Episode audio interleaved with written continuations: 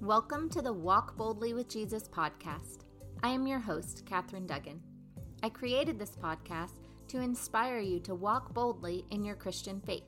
Each weekday, I will talk about Scripture and how these verses can relate to your everyday life.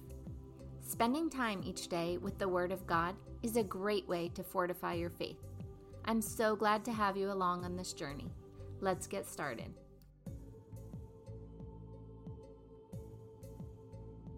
The title of today's episode is Can You Defend Your Faith? The scripture verse is 1 Peter chapter 3 verses 15 to 16. Rather, revere Christ as Lord in your hearts. Always be prepared to offer an explanation to anyone who asks you to justify the hope that is in you. However, do so with gentleness and respect and with a clean conscience so that those who slander you for your good behavior in Christ may be put to shame. When I heard this verse, and then I heard Father Mike talking about it, I thought it would be a good verse to share today. Father Mike said this verse is the reason he studied theology in college. He wanted to be able to offer an explanation to anyone who asked about why he believed what he believed. This is something I think more of us should strive to obtain. I'm not saying we should all go to college and study theology, although that does sound fun to me. I am saying we should all strive to learn more about our faith, our religion, and why we believe what we believe. I have heard a lot of people over the years refer to themselves as cradle Catholic. This means they have been Catholic ever since they were a baby. Unfortunately, a lot of times it means they don't know a lot about their faith and why they believe what they believe. I know that doesn't represent everyone that has been Catholic since birth, but I do think it represents a lot of us. I remember when I got married and moved into our first house. We lived on Fairchild Air Force Base near Spokane, Washington.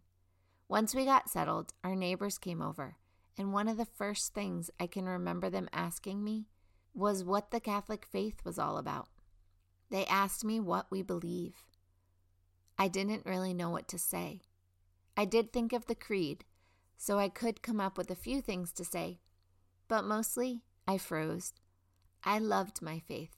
I love being Catholic, and yet I didn't really know what to say when people asked about it or when people challenged it, which happened quite a bit.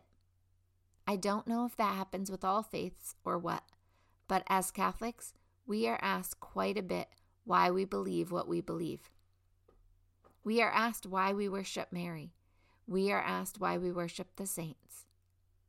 We are asked why we can't just go to God directly, why we have to go to the saints first. We are asked why we have to go to confession to a priest. Why do we think the Eucharist is the real flesh and blood of Jesus? For a good part of my life, I didn't know the answer to these questions. I didn't know how to defend my faith, or, as the verse says, I was not prepared to offer an explanation to anyone who asked me to justify the hope that is in me. I remember not liking the fact that I didn't have the answer to these questions.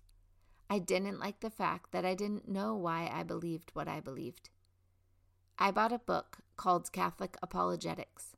It explained why we believe many of the things that we believe and where in Scripture support for these beliefs can be found. Then I started to join Bible studies, and I learned so much more about God and about what the Bible says. I also learned more about my faith and Catholicism.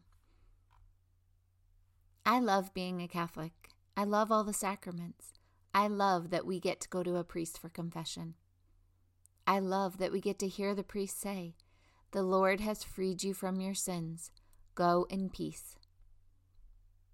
For me, there's just something so special about releasing my sins to a priest and then hearing him say those words. It's almost like a confirmation that God really does forgive me. I love that all Catholics, all around the world, all 1.3 billion of us, are celebrating the same Mass on Sunday mornings. We are saying the same prayers and reading the same readings. We are sharing the same Eucharist. This verse does not just apply to Catholics, it applies to all Christians. Whatever you believe about Christ, be prepared to offer an explanation.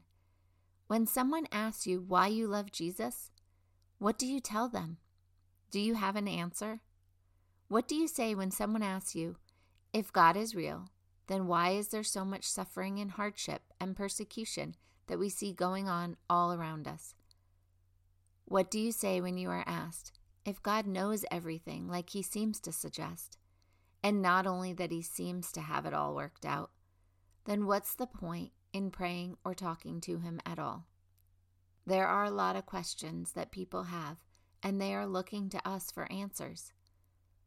Some people are looking to argue or to catch you off guard and try to convince you that your beliefs are false. This happens more often than we like to admit. If we aren't firm in our faith, if we aren't sure of our beliefs, then we may be persuaded that they don't make sense or that they're foolish. We may start to question what we believe. We may fall for the lies of the enemy that what we believe isn't really true. There are people that are very well versed in the Bible, and they use that knowledge to back up their beliefs. They are able to defend and explain what they believe and why they believe it, and that can be really intimidating for someone who's not in the same position. Take time to learn what you believe and why you believe it.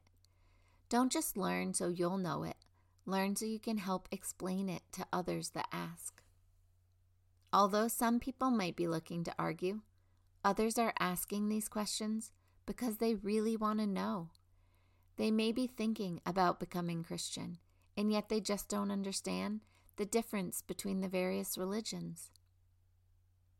They may be searching for something, and what you say might just be that thing that brings them to Jesus. Learning what we believe and why we believe it helps us grow not only in our faith, but in our relationship with the Lord.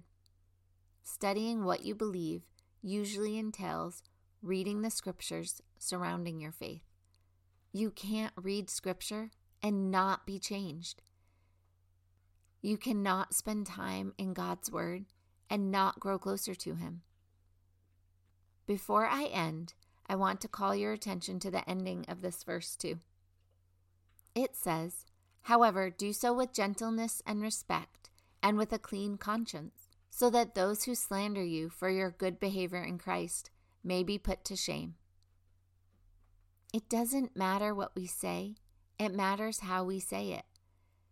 As Father Mike says, don't beat the person over the head with it.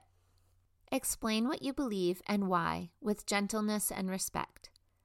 Love is what will win people over for Jesus. If you're talking about Jesus and how much you love him, and yet you're not doing it with gentleness and respect, the person you are talking to will not want more of what you have. If you are throwing your beliefs in someone else's face or trying to force them on them, they will be rejected. I do believe in evangelizing and spreading God's word to all we meet. I think this should be done more through our actions. I want to live my life in such a way that people look at me and say, I want more of what she has. That is my hope for all I meet. I hope when they see me, they see a reflection of Jesus. He is the one that will bring people to his Father. What can we do today to be a reflection of Christ Jesus? What can we do to learn a little bit more about what we believe and why we believe it? How can we share this information with others in a gentle and respectful way? Dear Heavenly Father, I ask you to bless all those listening to this episode. Lord, we want to be able to share you with others. We want to be able to explain that hope and that joy that fills us up inside. Please help us. Lord, we ask you to show us where to look, what to study, so we can be well prepared when our faith is challenged or when we meet someone that wants to know you. Help us lead others to you, Lord, and help us to do it with gentleness and respect. Help us to do it in a way that makes people want to lean in and learn more, not turn away and shut down. We love you, Lord. You are amazing. We are grateful for all you do for us, and we ask all of this in accordance with your will and in Jesus' holy name. Amen. Thank you so much for joining me on this journey to walk boldly with Jesus. I look forward to bringing you a witness tomorrow. Remember, Jesus loves you, and so do I. Have a blessed day.